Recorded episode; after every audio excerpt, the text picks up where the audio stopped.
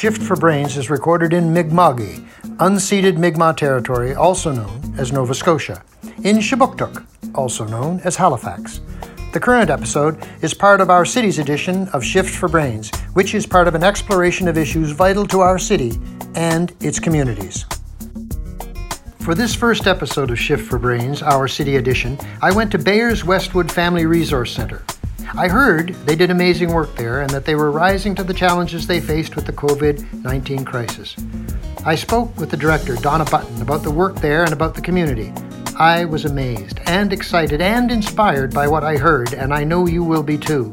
This is happening right here in District 9, and I know you are going to want to know what you can do to help. Also, after the taping, Donna mentioned how she felt about coming to work every day to serve her community through this pandemic and while it was ever exhausting, she was honored to do it, and the joy and pride shines through in every word of this interview.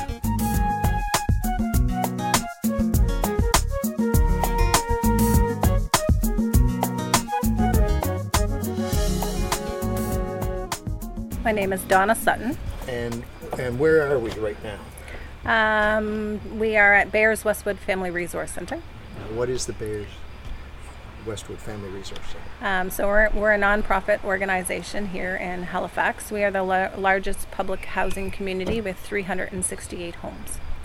Um, we have been here since um, 1991. Right. And and is this part of is this where, where do you get how do you how are you funded how, are how do you Um, so we get many different pots of funding um, Department of Community Services, Mm-hmm. Public Health, um, United Way, and then we get grants and stuff as well. Okay. And how is that going? How is the support?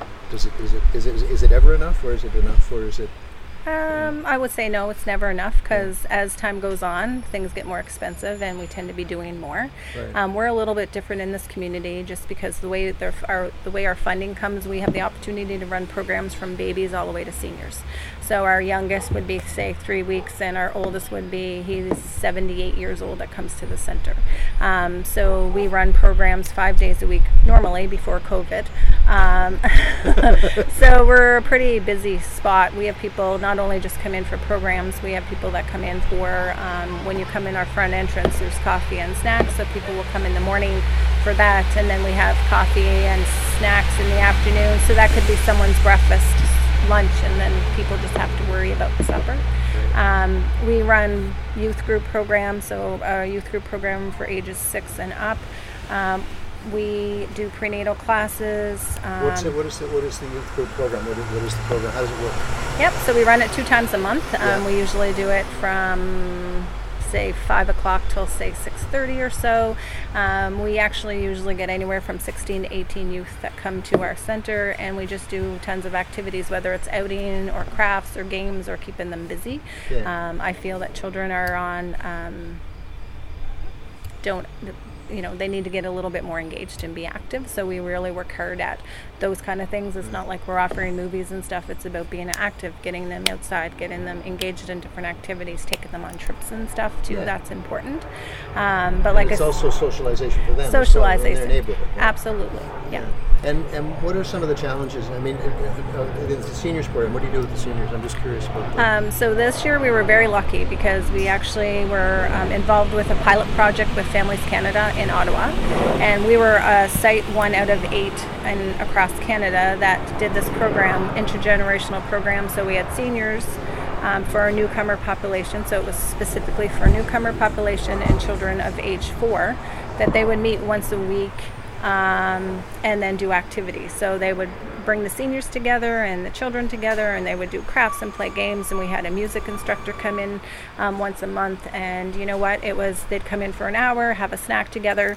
Um, so we started the program in October, and then went to March just before COVID. We couldn't continue because of COVID, um, and it actually was pretty amazing to see how happy the seniors were, but also how happy the s- children were interacting with yes. um, seniors. So it was an amazing program. Um, so I feel like if we, I think it's a pilot project. I'm not really sure if Ottawa will be continuing it moving forward. Um, however, if they don't, um, our center will continue some sort of program, intergenerational program. It won't be specifically because the guidelines for that grant was more of for newcomers, but we will open it up to newcomers as well as Canadians. So what are the, what are some of the challenges with, with newcomers? Is that is that that's a that's a big area. I mean that's that's must be wild. It is um, for us. So the other thing with our community, where it's a little different, is 60% of our community are newcomers to Canada, and so there's many different languages spoken. Um, so on our staff alone, we have two staff that speak Spanish. We have one staff that speaks French. We have one staff that speaks Farsi, and we have three staff that speak um, Arabic. So Arabic would be our second language here in this community. Well, actually, I'd probably say it would be almost half and half at this point in time. Right. Um, we have a full-time staff that is on um, our team that is constantly translating stuff and supporting us because, um, yeah, we have people coming to the door and English is a second language. Um, so we've had to actually had to modify things the way we operate, even just for our programs, to simplify things a little bit more, have room for um, translation. Um, yeah, allowing people to have that opportunity because I feel it's important. Um, we actually now, due to COVID, we've actually getting to the point that we translate everything from English to Arabic for our community, so people know what's going on. And you do that here. We do that here. Wow. That's Yeah. that's a that's a job right there. It's a lot of work.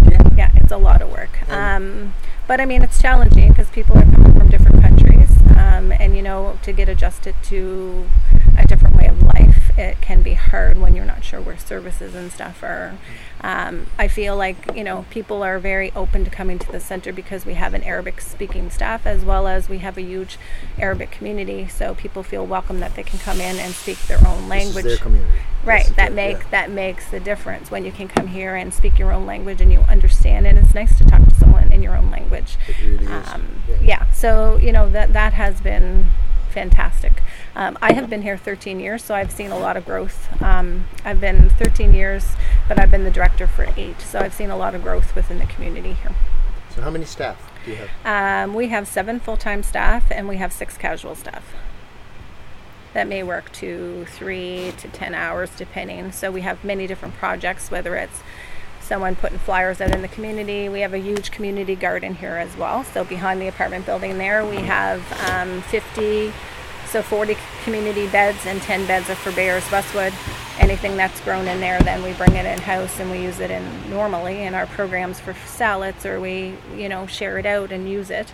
Um, but due to COVID now, we've been taking stuff from the garden and giving it out into care packages. Right. Yeah. So so COVID's shifted a, lot of Oh, things. but- yeah. And and as and as that, how's the community reacting to it? I mean, the, the isolation must have been difficult. It was very difficult. Um, you know, in the beginning when COVID started, it was just like a bit of like shock for everybody, to be honest with you. Um, but our center closed to community. However, staff we haven't we didn't we continued to do what we were doing in a creative way. So we actually truly stepped up our game because what has happened, we were then because a lot of places were not providing services and we felt like in our community especially 368 families some of our families have anywhere from 4 to 12 children. Um, so those families need support. So then we started with putting together a care package that would have non-perishable items personal hygiene items and um, fruit and vegetables they were like flying out the door. We're like, okay, there's a need. Then we were like, after that, we were like, okay, kids are getting home, they're bored, no school after March break and stuff. So then we start putting activity kits together. It got to the point that we were photocopying and putting activities, and bought, we would buy crayons and markers and stuff and put kits together. It got to the point that we were like, we can't keep up with care packages and activity kits. So then we would start purchasing stuff at the dollar store.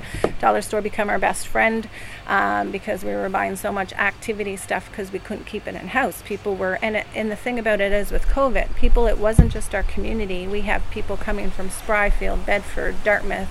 Sackville, and we even had a family coming from Windsor to attend our program, like to to tap into our services. Um, so we're like, okay, and we were fortunate because we had tapped into some grants and stuff. Um, so we had the opportunity to do that. Through that, With a huge need. huge. That's what you're. you're I mean, the, the need is Massive. coming to you. That's you're- not going out searching. we weren't searching people and then like i said social media become huge on our facebook we were posting stuff okay if you need this and then donations were coming it's amazing how amazing how people come together. Tomalvo's in Bedford. Um, they're a marketplace. They have fruit and vegetables and stuff. So they start donating to us on probably for a period of time. It was every week, and then so they would donate like vegetables. Um, we would be giving them out to the community. Some days we were giving out 70, 80, 90 bags of fruit and vegetables. Um, Salvation Army had two times had connections, so they dropped off 10 pound bag potatoes. We actually put 500. We gave out 500 bags of potatoes, um, and it's constant. And then we were like, okay, we need to come up with some, some different ways to attract people, but also support families. So then we start doing kits. So we. Right we did tons of kits. So we started off with a do it at home pizza kit. So we partnered with a, a, Papa Mario's in Bedford, and he had the dough and the sauce and the cheese and a few vegetables in a kit. The center paid for it, and then parents could do it at home with their children as an activity, have fun, but also then, um, but then also whether it, if you didn't have a family and you just wanted a treat for yourself, we weren't we were inclusive for everybody. Um, so we started with that. 30 of those 30 families were supported. Then we ended up, we were like, okay, let's do it again. We did another 60. Um, we did a cleaning kit for families, so that had like um, cleaner, hand sanitizer, mask, um, gloves, um, hand soap. We gave out 70 of those. We did a breakfast kit um, that had a dozen eggs, um, pancake mix, syrup, jam, um, fruit, potato for hash browns. We gave it 70 of those. Um, and so our kits, we've been just nonstop on kits. We've done a cupcake kit, we've done a nacho kit, we've done a stress free kit for adults. Yesterday we put What's out a stress-free kit. I want to. Know what you want one are. of those? so it was a really nice basket that we did up, and it had like a notebook and a pen, and had a really nice candle, and had a bath bomb to help you relax. It had a fancy water bottle to important to drink water. Um, we had chocolates in there. We had some fidgets for your hands, stress balls and stuff, and then information, just the importance of taking care of yourself. well, yeah. Information. Um, and then yesterday we just put out calm down boxes for kids, similar idea that had a really nice basket that had the same kind of idea, treats. Um, we had clay in there. We had bubbles, wind blowers. Um, This is all dollar store and, and all dollar stores stuff, and, well actually we bought that um, we had a local lady that um, helped us out with the bath bombs um, so yeah we, we've been just trying to do kits so we've definitely attract people from all over because they're amazing i And would they- love to have a kit And I was just going to say, I want to do it. I- but the, but there, but there, it's a, it's a Facebook is the main sort. Is the main- Facebook, but also the thing about it is too in our community. So for our 368 homes in our community, they get a flyer every week. It is in English and Arabic um, that states what's coming up for the following week for people to register. So if they don't live in this community, people then are calling because they see it on Facebook. Someone else might have shared it, and then so we have, oh well, so and so just told me about it, and we're like, yeah, absolutely. Um, So is your newsletter print? Is that a print newsletter or? just a flyer, yep. That's a flyer. printed that we do it on the computer and we put it out in the community. So since COVID, we've been putting a flyer out every single week Right. 368 homes. Yes. That's, that's Yeah. I mean, uh, the, the logistics of along, and like you say, step up your game. And as the as the COVID um, subsides over the next two years, which is what they're saying, Yep. you, you're a lot of this will still be uh, part of your program. I would imagine It will be. It, it, it's grown into that. It right? has grown in it. And so, you know, there is the upside of it is, you know, through this whole process, we've actually really supported some of our community members that may never have walked into our doors that are now using the center on a weekly basis. Because we also have um, um, Cobb's Bakery in Bedford that donate bread and sweets every. So initially they were doing it two times a week, but then we've decided just because their times changed, because now they went back to regular hours, that we'd only accept it once a week. So on Thursdays we do that once a week. So people now, like I said, are may never have walked in the in the door for years that are tapping in to get fruit and vegetables or coming to get bread and sweets. And also with COVID, before this, we always did summer lunches for kids because there's a need in our community. Yeah.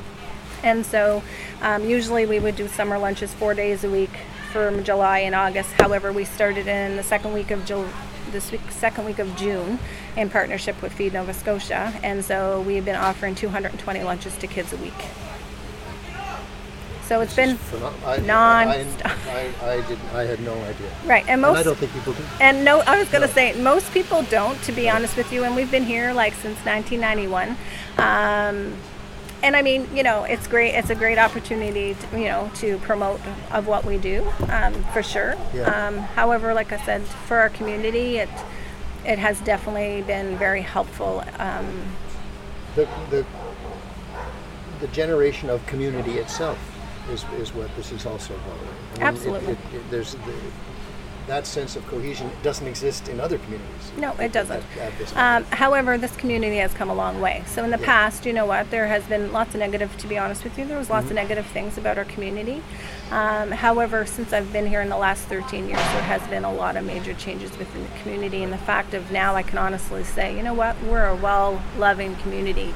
People come together. If you were to see people interact over there at a social distance at this Yes. point in time, um, but over at our community garden, um, you know, families are sharing their fresh produce. People are talking. It doesn't matter where you're from, who you are. You know what? We're all people. People Yeah. are like sharing and happy and talking and.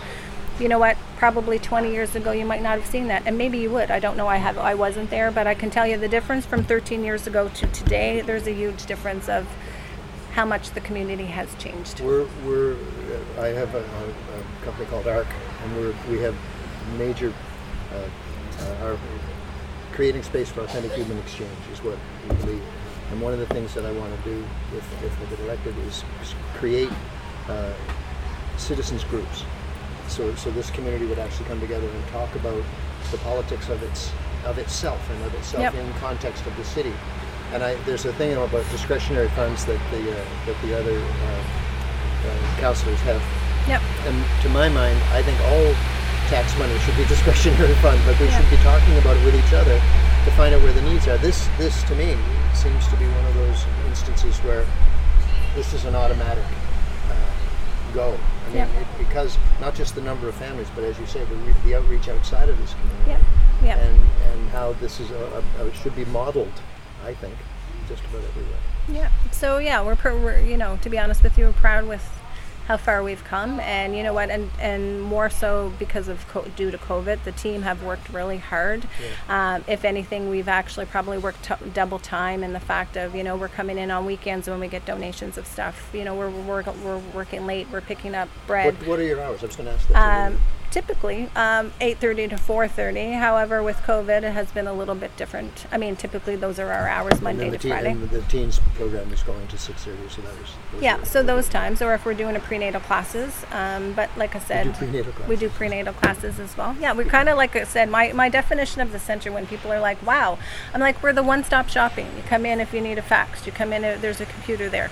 Um, we also have a training post service so what that is we run that three days a week people can get things. So if you have things at home or you got things from the food bank maybe that you don't use you can come in and trade it for the value of. So if you got um, canned soup that you don't want you can come in and trade it for pasta or you can trade it for diapers or you can trade it up to four bus tickets so it's very highly used because a lot of times you get things from the food bank that you might not use or you Yeah. buy things on sale and you're like eh, i don't like it so it gives you the opportunity to trade it and there's no money, money no money exchange so we have volunteers that come in and run that program So, so what is the what is the biggest need from the city? What would you, if you if you had a wish list to say to the city, I want? What would you want? I want. Hmm. We need. It, but that's better. I we need. We could use. There's a few things in this community we need. Um, some beautification would be nice in the community. So, you know, like I would think that something that we've, that staff threw around is even have some trees planted throughout the community that would have like apple trees or fruit, fruit trees in time over a long period of time. That would be very beneficial for a community like ours. Um, so I look at that. Um, one of those. Smart. That's a smart. One. I like that one a lot. Yeah. that's just wisdom. That's what that is. Uh-huh. so I feel like in the long run that would be very beneficial, and kids could go and walk and take an apple, and uh, you know what? It would just if you had it all through the community. Our community is huge, so that would be very beneficial. Um, for safety reasons, um, a street, a bump or something, one of those bumps in the street. I don't know technically what it's called. Speed bumps. Speed bumps. We have a major issue with traffic. Um, because people cut off on Chisholm and go, um, cut the traffic off and go on Bayers Road. Um, or throughout. Um, so there has been many times that either kids have got almost got in an accident. Actually, even myself, I almost got run over one day. So, um, for safety reasons, um, No, it's just made, that's, that- that's, I, I understand, that's an automatic. right. However, we've checked into it and it became an issue. I don't know why, because the amount of traffic or something. So that is an issue in our community. Um, I think that needs to be reexamined. This is, this is, that's a safety issue. it is a safety issue. I don't care about traffic. Okay, well, I'm, people. I know, so I'm just saying, it is, it is, so safety issue, for sure. Um, Okay, and the other. I would have to think about it, to be honest with you. I could Yeah. probably give you a long list, for sure. Do that. Okay, Okay, I'll do that. Can I take a picture of you? sure. Do you mind? Do you want us to go in front and the wall mural and take a picture of both of us? This Yeah, is- let's do that. And, uh, thank you. Oh, you're I, very I, welcome. th- this is, that was the easiest interview I've ever done. See? I appreciate it.